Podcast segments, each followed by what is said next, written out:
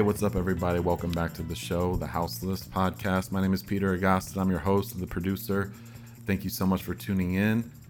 We're getting a good momentum going with these weekly shows, some new listeners and people uh, reaching out. I really appreciate it. Thank you so much.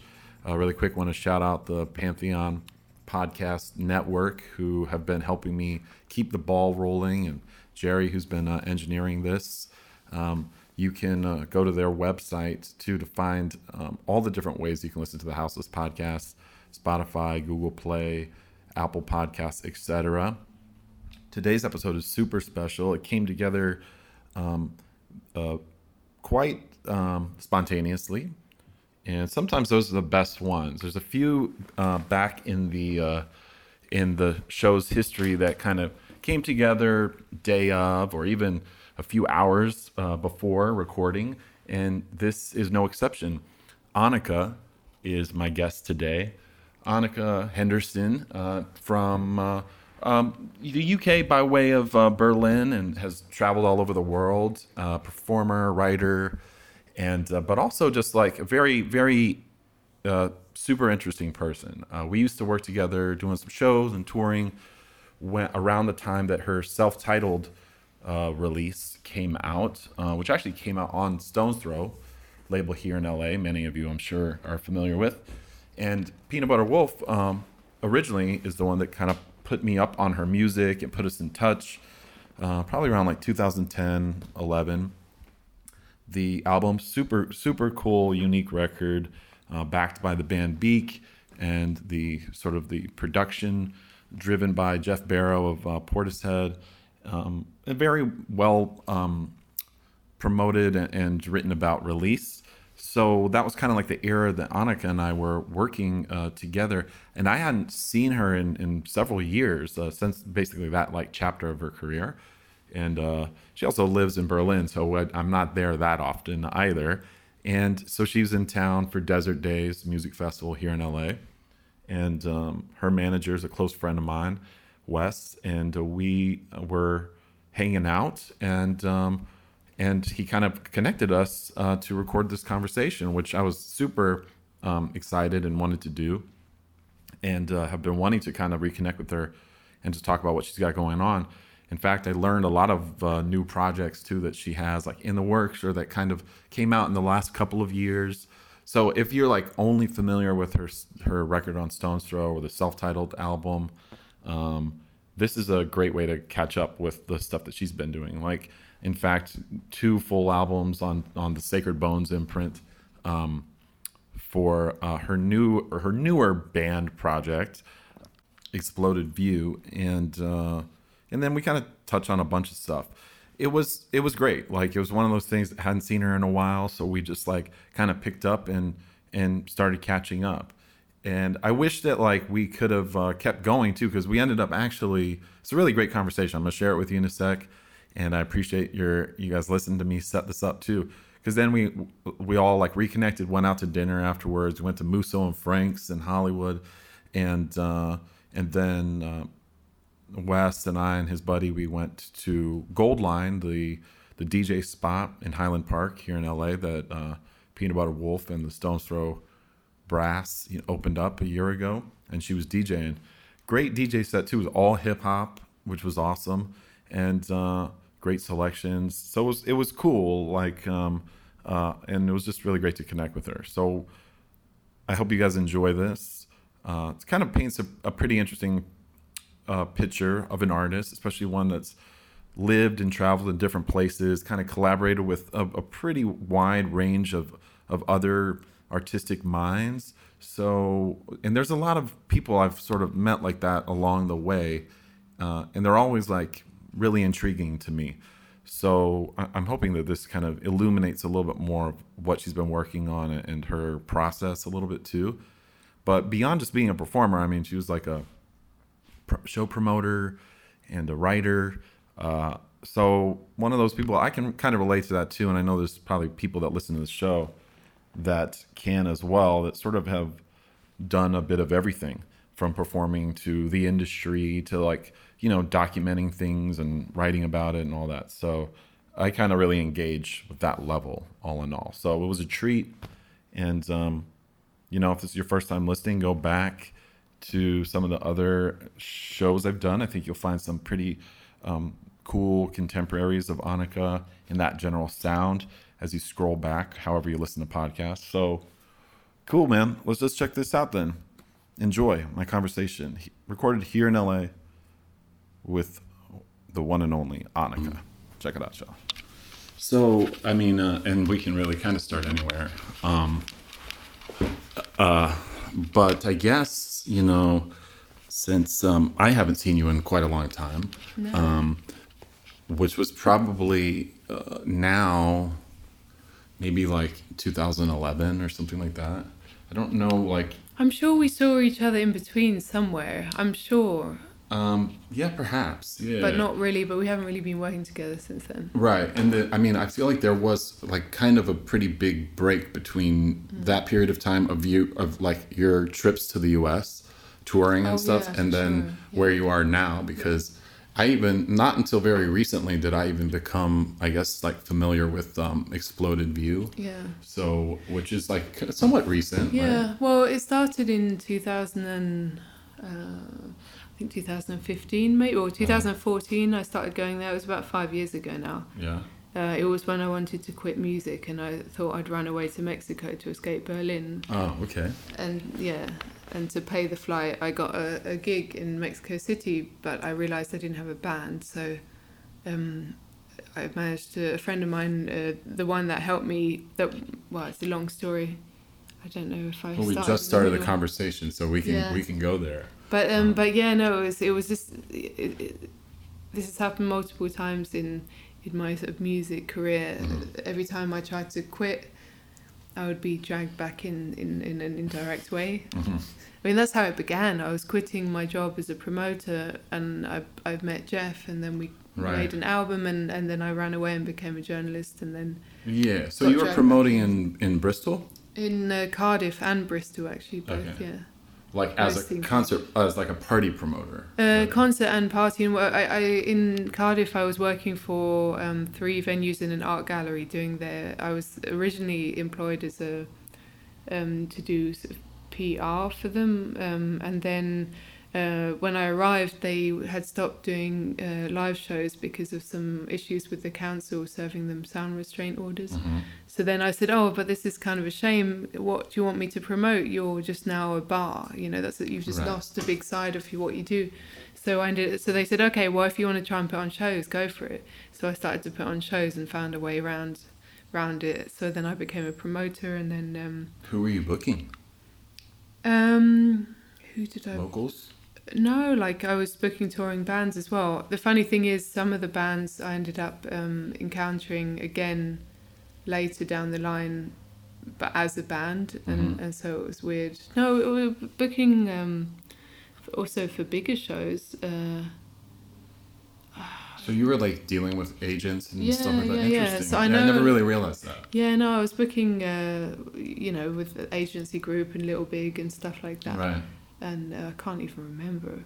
But I never, luckily, none of them ever really drew the made the link between me and that that person back then. interesting yeah so Yeah. you existed in two different ways Yeah, well, because back then I was also managing some bands, and I set up a small label of local bands and Uh-huh. released it on CD, using. Uh, and the CD was produced by a guy, um, Blade, the the nineties. The rapper Yeah. no way He, really he, he burnt all the CDs in his little CD factory, like in I don't know where. oh, so he was manufacturing He was manufacturing the CDs. Wow. That when we released, and it was a free release because we ended up. Um, it was just me and a colleague of mine. Uh, uh, well, I, I set up this magazine and then Mhm. put the CD for free with it, oh cool and then released local bands that were not able to play in the venues because the venues were being shut down.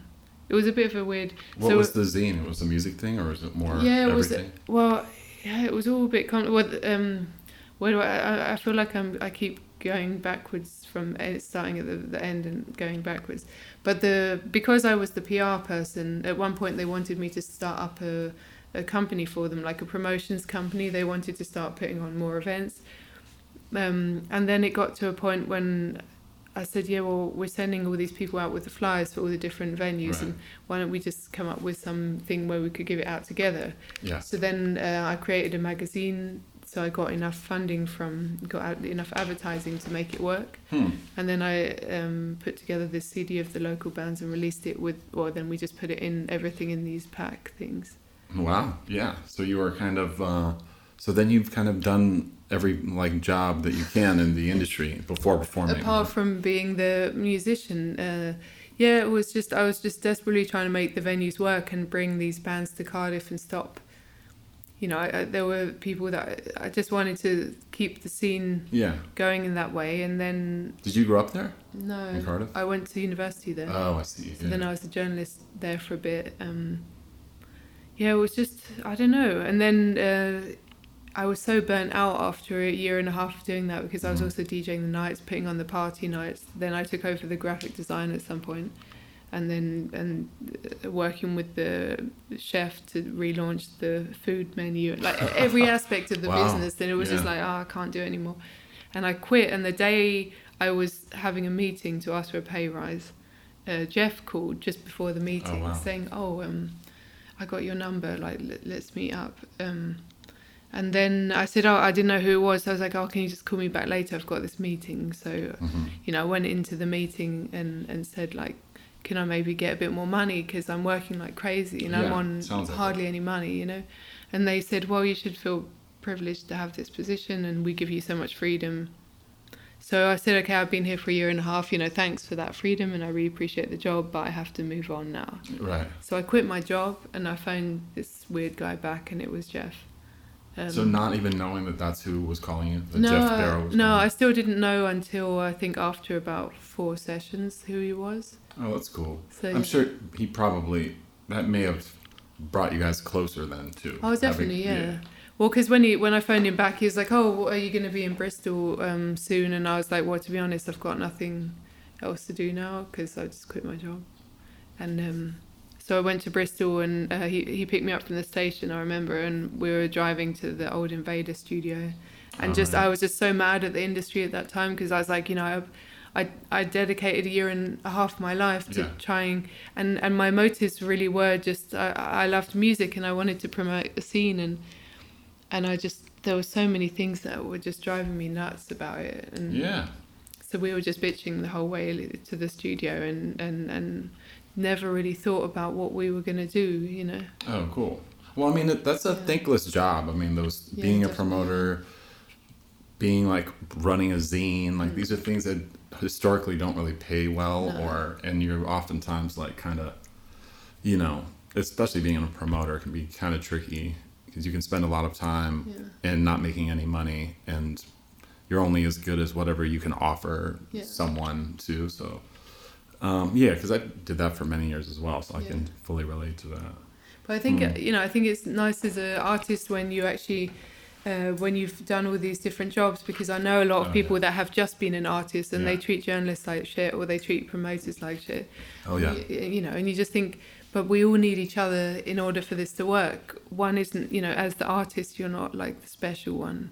Um, you still need uh, the journalist to write about what you're doing, and you still need the promoter to. Otherwise, you'll just be sitting in your house. You know what you what you're gonna do, Right. and um, yeah, it's always a bit of a shame when there is no need to treat people like shit. I mean, if they're being if they're being a bit of a, you know, yeah, it depends. Well, yes, obviously, yeah, Who- definitely. yeah. But I mean, that's what's been great about this project. Um, most of the people, especially in the last years, because the original album, like hyped album, came out such a long time ago. All these weird projects I've done since are only really noticed by the enthusiasts. Oh yeah, So I'm only ever really booked, or people only really approach to book a show because they're really into music. right. And the people that come to the shows are usually only really into the music. Yeah. Well, if you look at that first, the record that you and Geoff did too, Yeah. like the songs that that you guys chose to do, would obviously would probably attract like some pretty like sophisticated tastes because there are these like pretty, um, you know, uh, just very specific sounding covers. You Mm. know. Um, which is pretty adventurous. You know? Yeah, yeah. But at the beginning, I mean, the project was booked more for, um, you know, some more of these sort of hype things, and where the promoter doesn't really give a shit about you, they just want to make money. Right. But now the bookings that I get, often I know that, you know, sometimes they go really Oh, well, okay. and the promoter will do well on it. But I, know, uh, you know, I really respect that they're taking that risk because it is risky. You know, I haven't really released a mainstream thing in in not that that was mainstream, but at least it was getting a bit more. Yeah, I don't know, but it, I respect the risk that the promoter takes. Yeah, So, sure. and they usually, yeah, it's usually uh they've been really, you know, I've been really lucky with the promoters and the people that come to the shows, and it's yeah. It's When you were writing, you weren't doing any like music journalism stuff, were you? Or that I guess that A scene sort of was. Right? Yeah, a little bit. When I was at university, I, I was interviews editor and head of the what was it, music something. or I don't even remember. Oh, for like the paper, yeah, Mhm. for like the student paper. So that's Right. the only time I ever really did music journalism. right? Because the re- then it like would you were doing like more political writing. Yeah, then after, yeah, it was more political or architecture most recently. Oh yeah. Oh, yeah, it was a bit random, but that was just a little job that I had to do. In well, so where are you now? Where do you live now? Uh, I live in Berlin, but I'm not really. I, I've lived in Berlin for the last ten years. Yeah. Like the last, but then the sort of for five years I was working with Exploded View, and um, I was m- more in Mexico City than I was in Berlin. So. Oh wow. So there for like long periods of time. Yeah, yeah. Oh, yeah. amazing. So that was that was great actually, and the last year, well, since um, the end of last year, we have been taking a break because uh, just to focus on some other things that actually pay. Because Exploded View is a bit of a hobby Right. project. We we're all paying into it, you know, to to make it work. But that's all original material, right? Yeah. Yeah.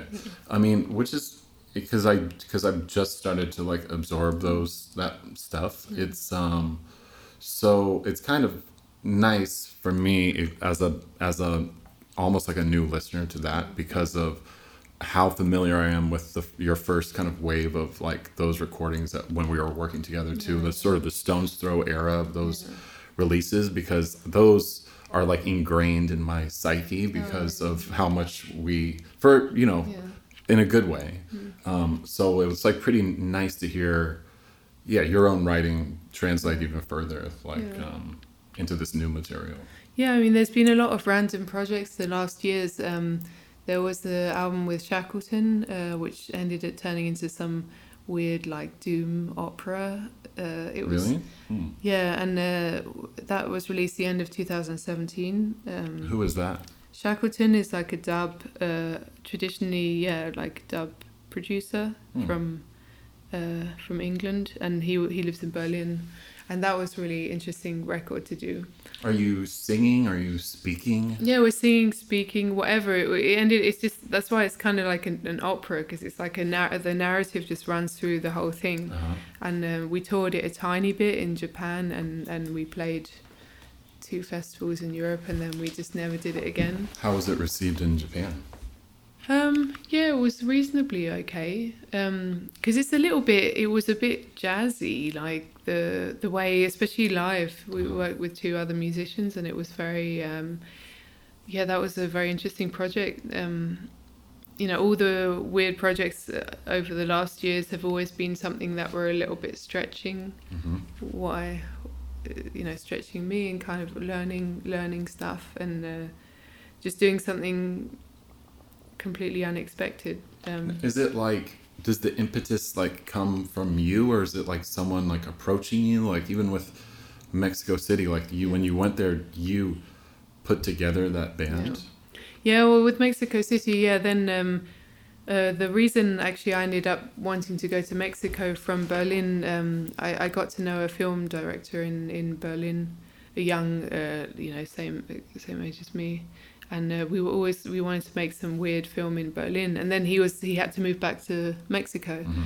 so he was like, "Why don't you just come to Mexico? We can do something there." And I wanted to quit music, so uh, so I was like, "Okay, yeah, let's do it." And but I can't afford the flight, so he said, "Oh, but I know some people at Normal Festival. Write oh to yeah them." of course Yeah. So then he ended up um, uh, setting, giving me some emails of them. So I managed to get a show. and then I was like, oh no, but I don't have a band anymore. So he was like, oh, I, I know a few musicians in Mexico. Here are some uh, of their Facebook profiles. So I wrote to some of them, and then we were on online uh, sending stuff back and forward about um, how to play stuff, and I sent them a video of like a whole concert and. Um, so and then I got there a few days before the show, and we managed to put it together, and we played. Yeah, amazing. But that that was the band that ended up turning into Exploded View. So what? I, having never been there, I booked shows there. Like, what's your um, impression of that city?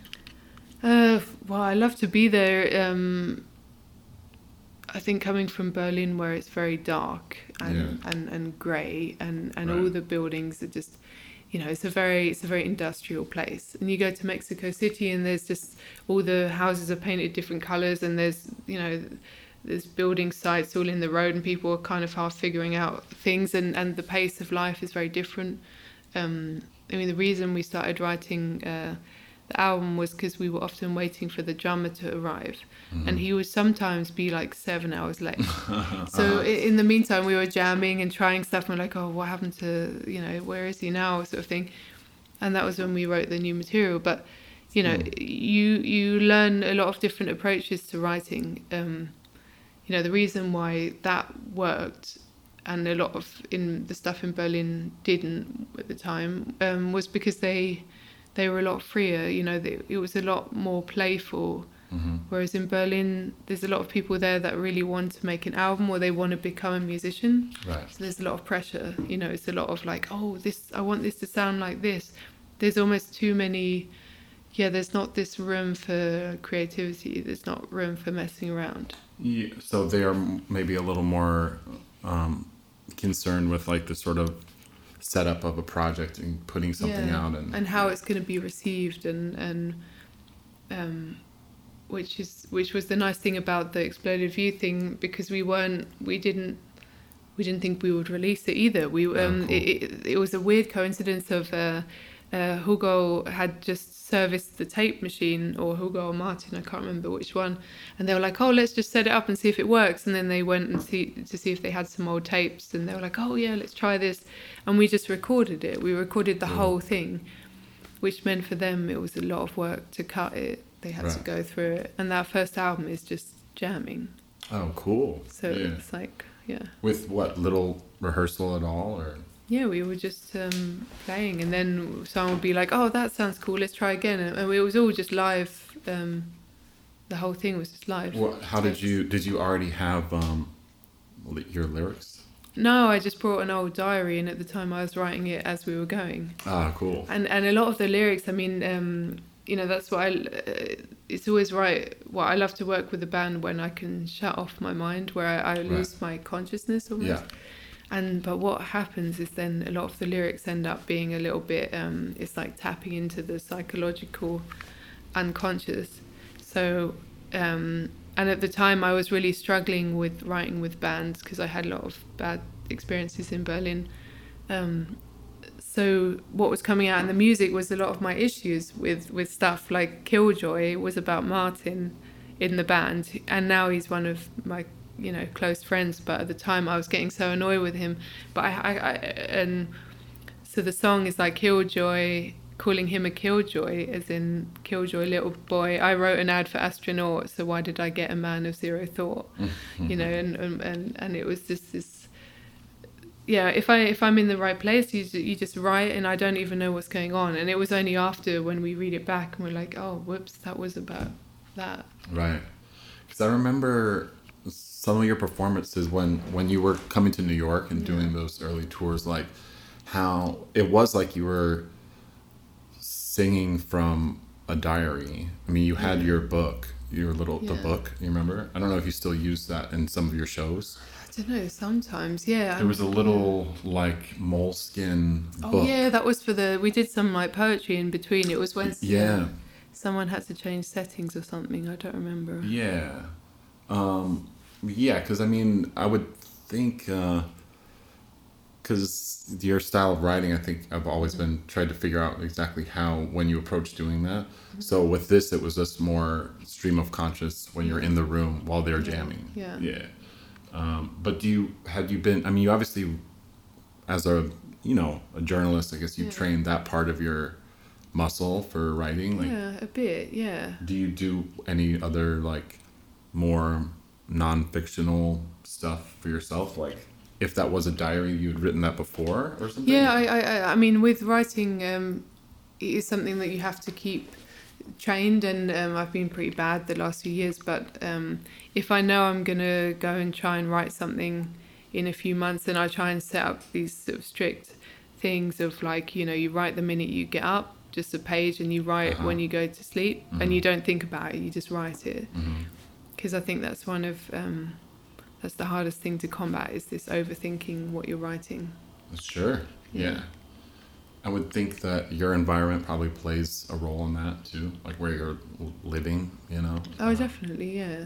But it's these. I think it was the John Cage uh, writer. Someone once gave me this book um, with a lot of writing techniques in it, like John Cage writing techniques, how to how to get beyond, you know, the the, the or to, to to break out of these little prisons that you set for yourself, Right. and like how to. Um, I don't know things like you, you pick an object like um, in the room and, and you describe it as much as you can about in any way and using similes or metaphors or whatever like just really keep breaking and going beyond and going beyond and going beyond to break it down into you know not just what it is Oh, into a more like abstracted. yeah um, as much as you can just to really get out of like breakthrough and Mhm. and then there's other there were a lot of exercises like um and these are really good just to just to help you learn to like yeah like i was saying break out of these little prisons um and get further Right. but i haven't really i've been a bit bad at that lately it's something you yeah you should do quite regularly Well, sure. I mean, yeah, the discipline of writing is pretty pretty difficult. I mean, even doing this show, which I, I've been doing for a while, but I took like I fell out of the practice of it, so I just uh, it got harder with each passing day. It was harder for me to get motivated to do it again, and I just forced myself back in. This is pretty new that I've been doing this like a, maybe a couple of weeks after over maybe six months, and I think and after leaving New York and moving here, it took me it changed a lot of my one time pretty frequent routines like artistically so um so yeah and i feel like for you i mean there's some there's a lot of time in between your projects too so like are are you Yeah, not really. I mean, it's just been there was just a lot going on. I mean, in the last years, um, I also did this thing with a, a Polish hip hop group. Like I Oh, was, yeah? well, I did a they they organized a tour for me once in Poland, and then we became friends, and then I, I ended up doing stuff on their Hmm. one of their albums, what what are they called uh, Syny, like S Y N Y, uh-huh and then I did the thing with Dave Clark and the thing with um, uh, T.Raumschmiere and the thing with Camera oh so yeah so then like it's all these little bits here and there, and it, it's just been a lot of touring, you know, a lot Right. of moving and things like with the Mex- with the exploded view. That really just took up a lot of time, yeah you know. And then every time uh, I'd go to Mexico, I'd move out of my house in Berlin because I couldn't afford rent when I was away. So I'd like actually move out, not just sublet, because I. So I'd end up. That always just took time to move out and then to, to go back, find a new place, move in again. So you would just move out and then move in And like when you went to mexico place when I was in Mexico to, Right. to move back into when I got home, and my I'd always move my stuff into friends' storage. It was very, it was just a lot of like just constantly. The the only way to survive by just doing music was to keep moving. The minute Mhm. you stayed still, the minute you would have costs or your expenses would be higher. yeah So the way to survive for about five years was just to keep moving. so then you're pretty um, you must be quite a minimalist Yeah, every time I moved, I would bring a box of books to. Uh, there was an English bookshop that would buy some of my old books off me, and then the, you know the same with clothes. Like there was a place that would resell some. Like if I had, so I'd, I'd just constantly have this small amount that was rotating. So with Yeah. books, I'd always you know make sure after a while you get rid of some. Same with records. Same with everything. when was the last time you lived in england has it been a long time Yeah, that was I think 2011. Oh wow! So then Berlin and now and Mexico kind of are where you bounce back and forth. Yeah, yeah. Mm. And everywhere. I, I did a residency in Iran for three months. In Tehran? Yeah, What was that experience like? that was really interesting. What was the residency? Uh, it was with Border Movement and uh, Goethe Institute. Okay. and Border Movement are based in Berlin, and um, they uh, they exchange um, electronic musicians normally between. Oh. I think that they do uh, something in Sri Lanka and Pakistan and Tehran. That was the first year they were doing it. Oh, wow. It was a bit of a random thing. I also didn't. Um, I've applied for a lot of stuff in the past for funding and for residencies, and I never got any of them. And this one, I just got a phone call out of the blue hmm saying like, "Oh, um, would you be up for going to Iran for three months?" And I was like, "Hmm, sounds interesting." When they were like, "Oh, in three weeks' time, Oh, so wow. you would have to start the visa process now." And I was like, "Oh, I had been enrolled in in something like a a school like learning thing, so I had to cancel all that, and I just decided to just go." But I had no idea where I was going or who was really responsible for sending me there. Uh-huh. I, and and then they Did did. you know where you were staying?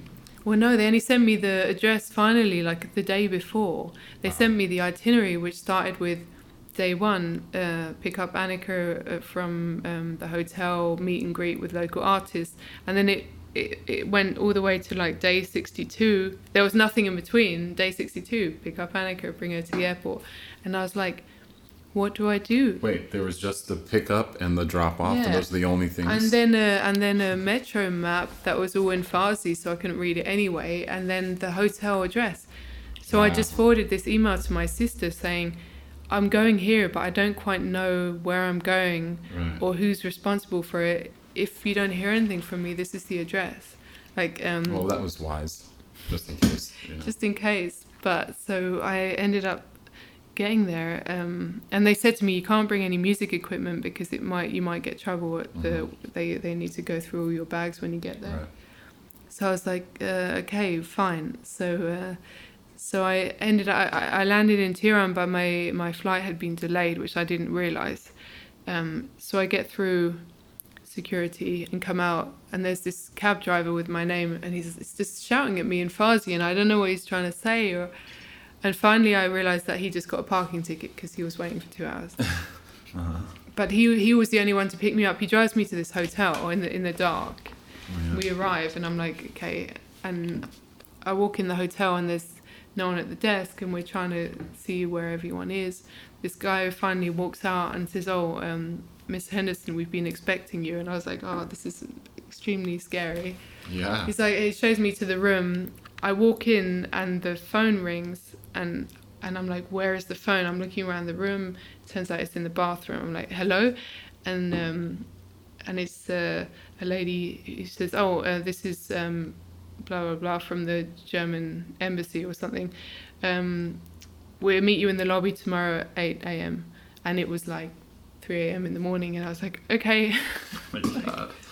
Wow. it was the most surreal experience ever. So then, how? What was the rest of your time there like? When did it start to even out, or was Yeah, it like that every day? No, then it was okay. It turned out, um, so it was the Goethe Institute were helping me a lot out there, which is like a, a, a German language institute. Okay, yeah, I'm not familiar with them. And uh, yeah, they're sort of they're not officially based in Iran. They're they kind of have a few people there at the language school. But it was weird because yeah, the first day I had a meet and greet with local musicians, um, so that I just got a lot of numbers and contacts. And then after that, I was just left to my own devices. But they, I said, "Oh, so do you have a, a studio for me or some equipment?"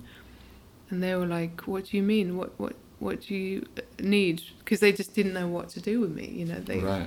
they'd normally welcomed dip- diplomats or language students. Oh, because this was the first time they even Yeah. tried to do this, right? So I was like, "Oh, I need to get some maybe some monitors because I need to, you know, work." And they were like, "What? What? Do what are monitors? You mean a screen?" I was like, "No, like the box." is the-" And uh, yeah, it was a bit like that, and it was a lot. It took a long time, about a month, just to get into things. Because there's bands there. There's definitely rock bands there, like garage and punk bands, sort of. Yes. Well, yeah. I mean, it's it, it, it goes through uh, phases in in Tehran about how strict they are on stuff like that. Oh. Because there was a famously a film made about the more uh, band scene, um, but uh, most of the rehearsal spaces were sort of shut down, and and now I think the scene is bigger again. This was in two, end of 2015, and it was just um, yeah like they were just opening up a little bit to the west again, but it was um, yeah, it, it's pretty hard to get into things. What was it like? What was like what, your free time? Like, Yeah, well, that was the weird thing because there's did you have any? yeah, I had a lot to myself at the beginning because I didn't really get to know anyone until Right. quite a while. So I had a guide. There was this one man that um, used to, in the day, we just go around places and, and, and try to get into the scene. Um, you know, Iran's a place where it's a lot about the public and the private. Mm-hmm. You know, so so things are very much in the private sphere. Um, so uh, and there's no bars, obviously. So in the night, and as a woman, I wouldn't really leave and walk around on my own after 8 p.m. So Mm-hmm. so from 8 p.m. I'd be in the hotel, um, and I just sat there learning Farsi for the night. Wow. And luckily, I got trans. I, I got them to move me to an apartment because I, I just couldn't stand being in this hotel for three months. Yeah. Uh, and um, you know, as a vegetarian, um, there was only one vegetarian dish on the menu of the hotel, and there was no kitchen. So I was like, Oh after three months, I kind of want to Yeah. get out of there. So um, so yeah, I managed to get an apartment in the middle of Haftar which is like central, Yeah. and just uh, you know wore just wore a long trench coat and a headscarf, and was just taking the metro everywhere and exploring the city, and it was great. Oh, cool. Learned a lot of Farsi, which I've forgotten now.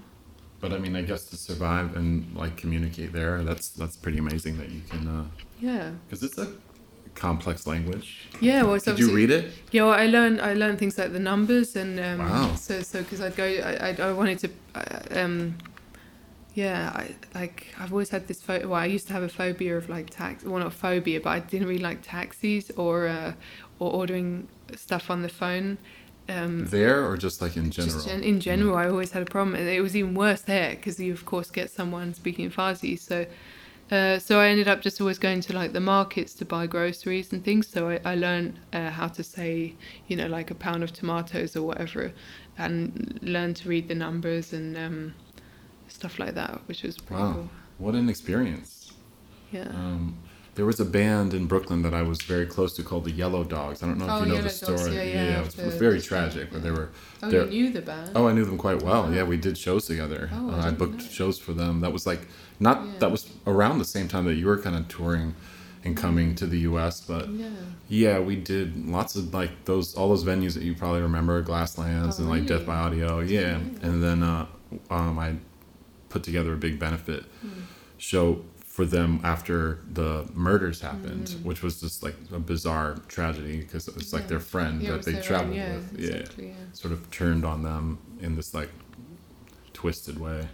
Um, but yeah, I've always wanted to go to that city. It seems like a beautiful place. I mean, Yeah, uh, it's really like uh, so beautiful, and the people are so friendly. cool. Yeah. Yeah, music. Did you were you able to connect with people? Like, did you feel like you accomplished something when you were there? Yeah, I mean, finally, by the end, I got to know uh, different groups, and there's some really interesting uh, electronic music coming out there. And Oh, um, yeah, like there's also a lot of hackers, and because of the restrictions there, um, people, you know, everyone has figured out how to use a VPN, even if it's Mhm. the little kids or the um, the grannies, because everyone needs it in order to have a Facebook account or whatever, Oh, or right. go on YouTube or have uh, Yeah. Google Mail. So.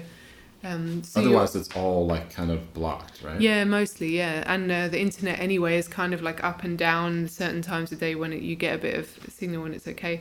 So you, you end up having a lot, especially in the music scene, in the electronic scene, a lot of the people are also hackers or coders or Yeah. or something because it goes with it, you know. Um, but it was very it was very interesting to uh, meet people who have a very different approach to music Yeah. you know, and um, and the way, especially people of my generation, there, um, their only access to like Western music was someone had got an illegal copy of like a Radiohead CD, and they'd all share it, you know. Oh, amazing. And the internet has changed that a bit because people Yeah. have more access, Right. uh, which makes you also realize how important it is um, to get your music out there in different ways. You know, it's not about always album sales, or some people don't have that access to your music Yeah.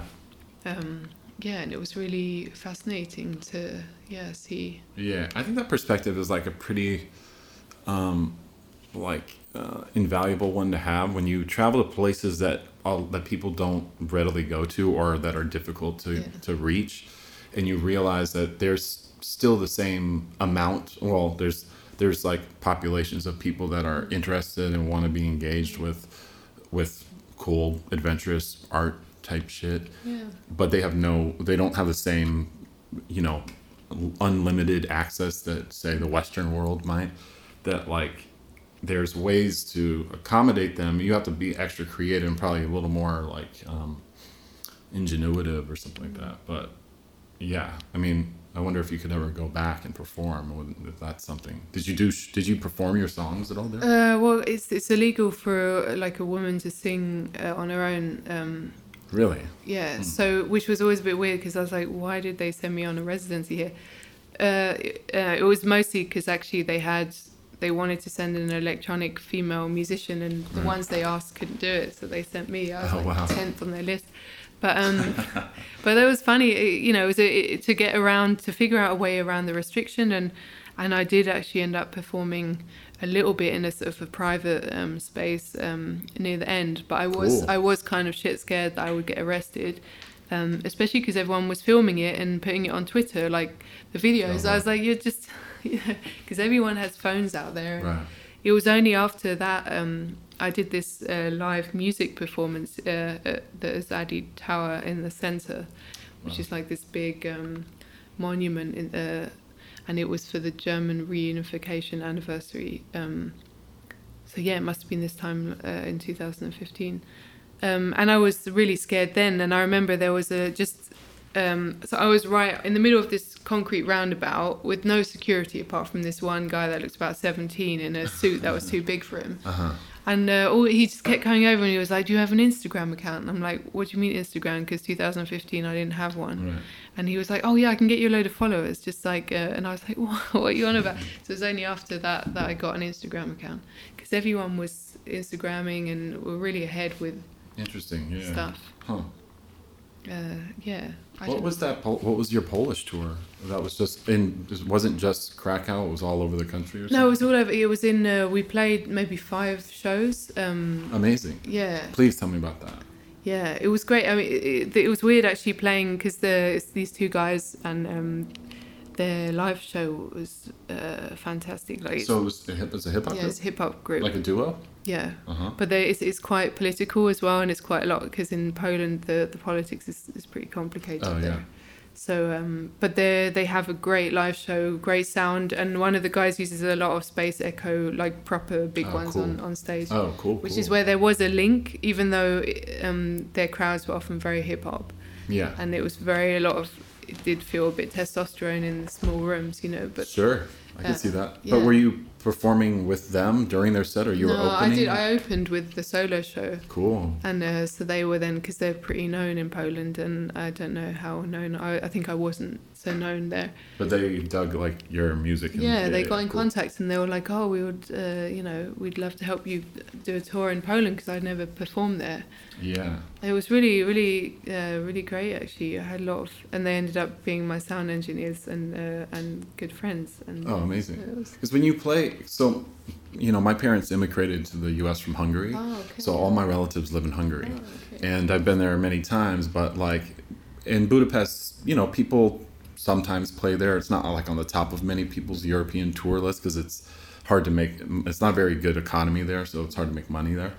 But I'm always fascinated with touring one, touring in Eastern Europe, but choosing one country and doing a bunch of shows because inevitably you're gonna probably play some pretty small like villages and shit or some small towns. I would imagine.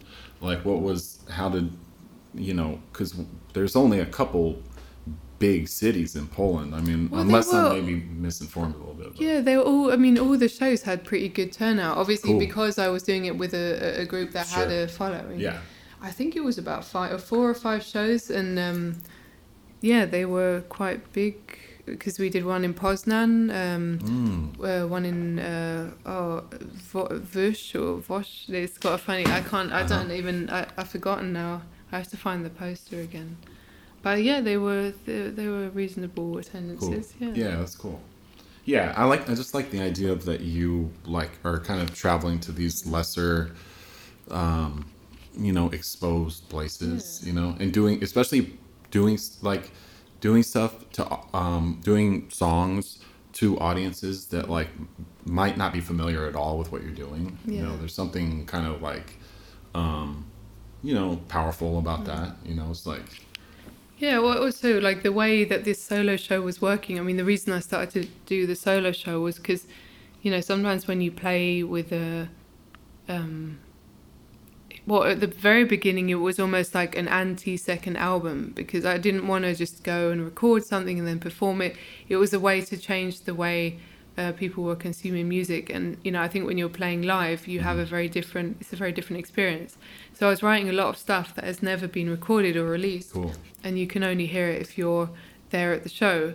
And now it's um, I'm doing less new stuff actually than I did at the beginning, but it's still weird versions of the original album and a lot of text and a lot more.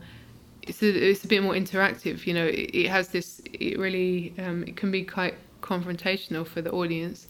Um, and in what way because of how you're doing the songs or yeah, in a way, yeah. Um, well you have a certain level of stoicism on stage as well right i mean you could probably admit that to a certain I degree don't know, but that's why it's nice then to do this solo show because it's even more of that, and and it's kind of a way, and a lot of the texts are quite political, and um, uh, and uh, there are cert- there's some uh, bit more poetry in it. That's Mhm. sort of, and it's just this thing about um, remembering the function of music for different things, you know, as a Yeah. And yeah, I don't know. It's just even in Iran, I remember after the show, people came over and they were just like, "Oh, you just made it seem so easy and it was so vulnerable and like we haven't seen that before," you know. cool And it's this thing of making it also possible for other people and and making it, you know, not music isn't just this commodity that is released and and you buy and you listen to at a party. It, it's like Right. has different functions and it's more just I don't know, just trying to give something else or um, and that's why I, I love to play in smaller places or in, Yeah. in markets that often don't really get so much stuff because um, yeah it just gives this different uh, representation of music as a platform you know Mhm. it's something else do you think that that's like kind of why maybe at different periods of time you were sort of drove yourself to like quitting and then picking back up again or something like that I don't know. Well, it's usually the quitting comes from like, why am I doing this? What's the point? I'm not Right. making any money anyway, and I've had enough of living off a can of soup. So just like, who cares? And and Right. or or sometimes you know it kind of happens every every few days um, of every week. You're like, oh, you know what? I just can't be bothered anymore. What's the point? yeah Or you know, and um, so I don't know. Yeah, but the weird thing is, every time I quit, I think when you really decide to quit, you can see again things. You know, sometimes when you focus too much on something and or you take it too seriously or whatever, like your view becomes shut off to everything around you. And the minute you quit, Right. it's like it, makes space for new things. oh absolutely yeah So it, it's been very interesting, yeah, what came up in those times. I mean, the Iran Yeah. residency came when I also wanted to quit because that happened after Mexico. Um, and I that was when we I thought the exploded view stuff wasn't really particularly interesting. So I then went to Iran um, by accident, and, Mm. and and after Iran, I finished the Exploded View album because it was like gave power to do that. Yeah. And then, I- yeah. yeah. I think that I mean for a lot of people though that's a pretty difficult thing to do like being able to also like being able to live move often and like live like a pretty like minimalistic Mhm. like you know sell shit and go and then like Yeah. pick up again like it's like kind of like it takes a lot of energy though. It takes a lot I would of imagine. energy, yeah, it's and you have to be like pretty resilient I would think you know to like pretty much. yeah to kind of travel on the fly and stuff but Yeah, it's a lot of trust as well. I think people underestimate how much trust you have to have in like people and in in Right. humanity in in everything, you know, because you're putting your life in people's hands all the time. Like it's a, um, yeah, I don't know. Like even on the last U.S. tour, there were a few situations where I just had to really trust people, you know, yeah because you're suddenly you're screwed. You're on your own in the middle of nowhere. yeah and you need and you have to accept someone's help which is difficult sometimes For sure. Yeah, I feel like the tour that the the big tour that we did was definitely probably tried uh, some of that because it was because it was also going. It was pretty adventurous, Yeah. admittedly, um, because it was going all over the country Yeah. too, and uh, really going to some places that probably didn't deserve you. Um, but um, I but uh, yeah. uh, maybe that's a poor word uh, choice, but um, yeah, because that was like a pretty arduous journey Yeah. in some ways. Yeah, I mean, driving around the whole of the states, it was uh, it's, it's, it's extremely exhausting, and it's it's very it takes a lot of time. You know? I remember one of the last times I think I well I don't know if this was the la- one of the last times I saw you, but I met up with you and the band Yeah. um, in- in Princeton, Yeah. New, New, New Jersey, Oh, yeah, that was funny.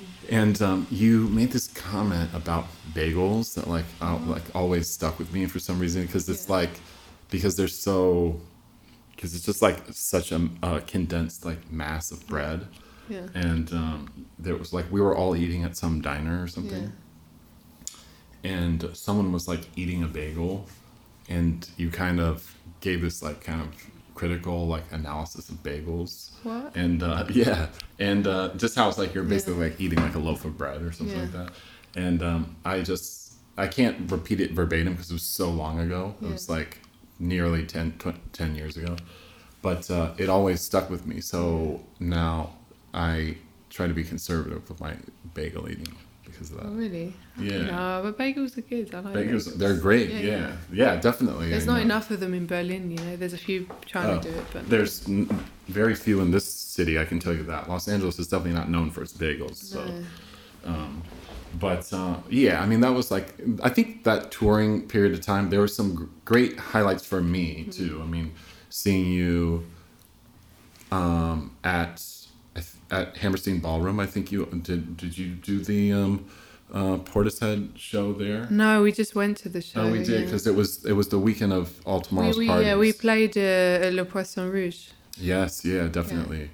And um, and then I wonder if that was the same time as the New Jersey as Yeah, um, was, Asbury yeah, Park. yeah. I think so, yeah. which was really quite amazing too. Oh, yeah, that. Because that was probably one of it might have been the last All Tomorrow's parties in the U.S. too. Um, Barry, I know, was closed the book on yeah, that. yeah, he uh, he had to stop about. I remember because um, I was supposed to do the ATP in Iceland in 2014 or 13, and uh, sadly it got cancelled. So I've never been to Iceland. I was really Oh sad yeah, about it. I that. went last year on a road trip. There, it was beautiful. Oh yeah, yeah. Yeah, so I would get out of Reykjavik as soon as possible. Though when you get there, I mean, it's Oh, just really? all fuck, it's all Americans Okay, walking around. yeah, Yeah, yeah, Um, but it's still beautiful. yeah. Uh, yeah. So oh yeah. So I guess that was the last their last. Yeah, that was yeah, that was when they had to just cut everything. They weren't really yeah. It was a bit of a shame because they they yeah. But I think Barry's still going. He's doing something else now. I think he lives in Oh. Spain. Oh, He's cool. doing- he's doing. I, I don't remember. I think the label is just about still going. Oh, good. I mean, for what it's worth, his his like um, you know, ability to curate lineups is yeah, pretty his curation unmatched. was was yeah. amazing. Yeah. Oh, it was remarkable. Yeah. And his choice of venue too were always like super unique and Yeah. challenging and stuff. I think he was just very optimistic of um, the public. You know, that was the problem. He, he was curating these fantastic lineups in, Right. in very special spaces, but sadly, the amount of people that are interested in that is just not enough, you know, Yeah, yeah. which And is. probably even less now, I would Yeah. imagine. I wonder. Yeah. So you don't we take that stuff for granted now, like these moments like in time, like that there was like a bill one year with you and like Public Enemy and like Portishead and I think um uh who was the band from Athens, Georgia? The guy passed away. Um another great group from the 80s and 90s. But yeah, I mean those were really Yes. amazing moments. Um Yeah, there was. God, I mean, I, I played another one with Godspeed how cool. and with um, Nick Cave and PJ Harvey and Portishead, and it was a really. I can't remember who else. Yeah. Are they do artists like that? Are they acknowledging your work? Do people reach out and be like, Sometimes. Yeah. Yeah.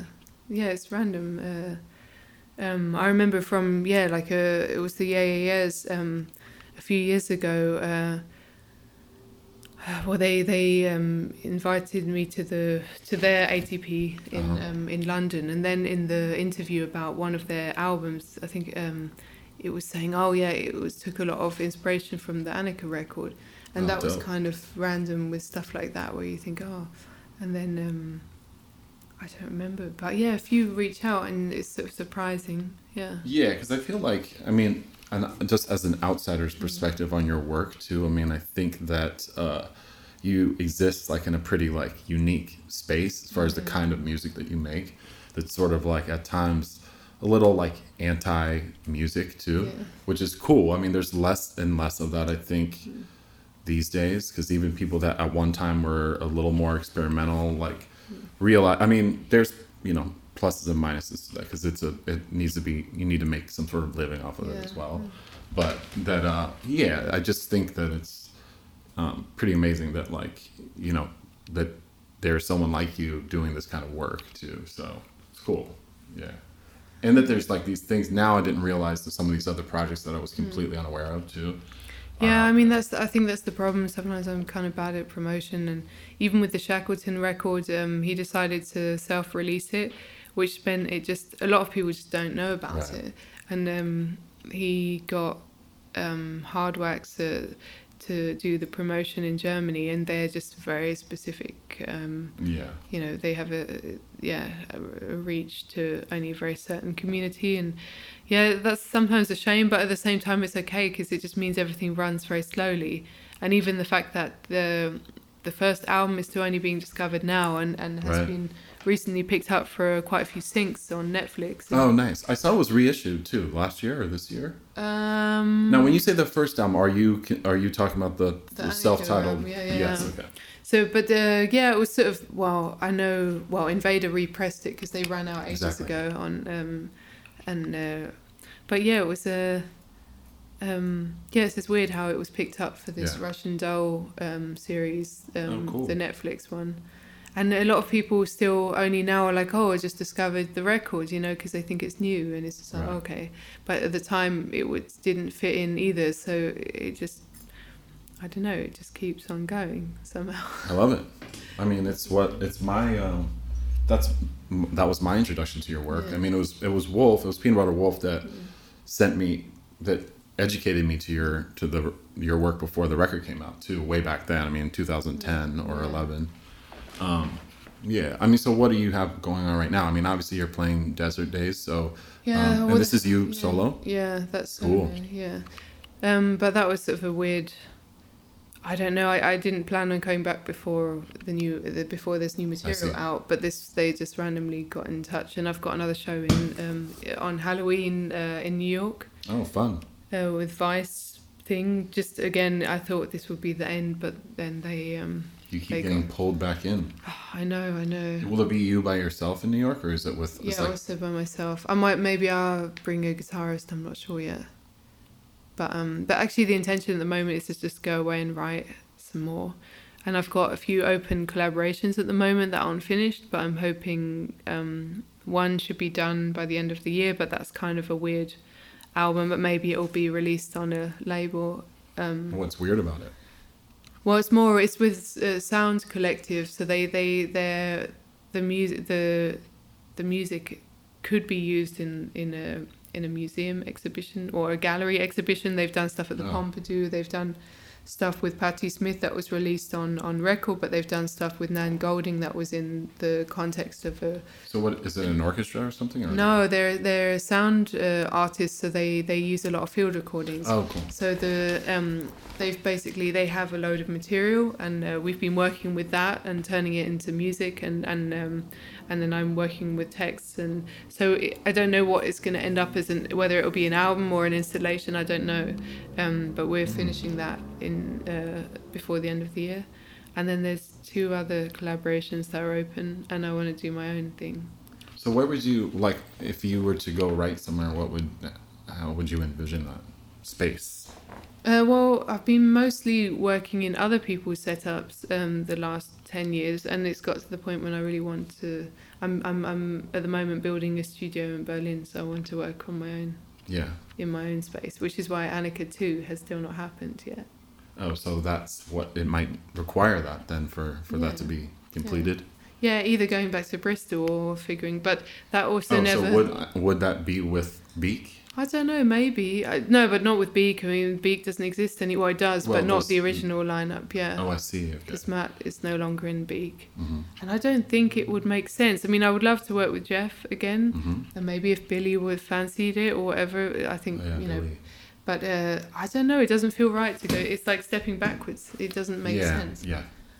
Uh, but in a way, it, it could be interesting to go record it in the new Invada Studios and maybe with uh, Geoff in the background because you know I think Geoff is has got such great ideas and it's very very He's he's pretty brilliant. yeah, I, I I really, I mean, that who knows? But he's also very honest. He'd be like, "No, to be honest, I can't be bothered." You know. I know. I- That's what I love about him. He's Yeah. pretty. Um, uh, he's a very opinionated person, Yeah. which is kind of nice and rare as well. Definitely.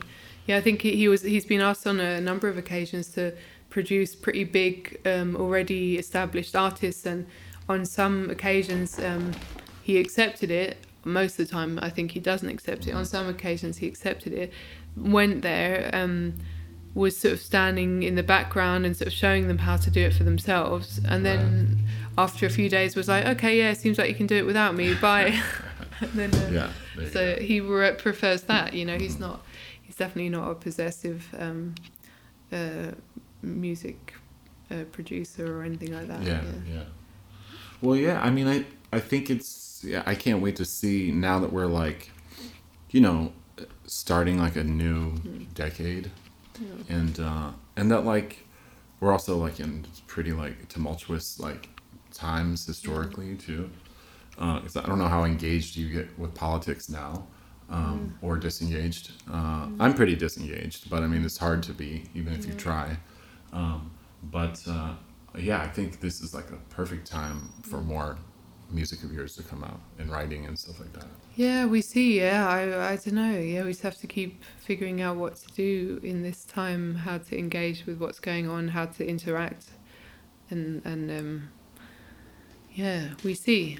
Mm-hmm. It's never. I mean, it's never been conscious. Any of it. It was never a conscious thing. In the end, music is is more like an interaction with reality. So in the end, if that's the reality, then that's, you know, like with um, no one's there was, was just because, it was written in that time. You know, yeah. Yeah. I mean, we see. Yeah, and I'm well. Also, I'm just grateful that like you're, you know, there's still opportunities to see you perform, even if it's like here or there, kind of randomly. But it's Yeah. just like a special treat, in my opinion.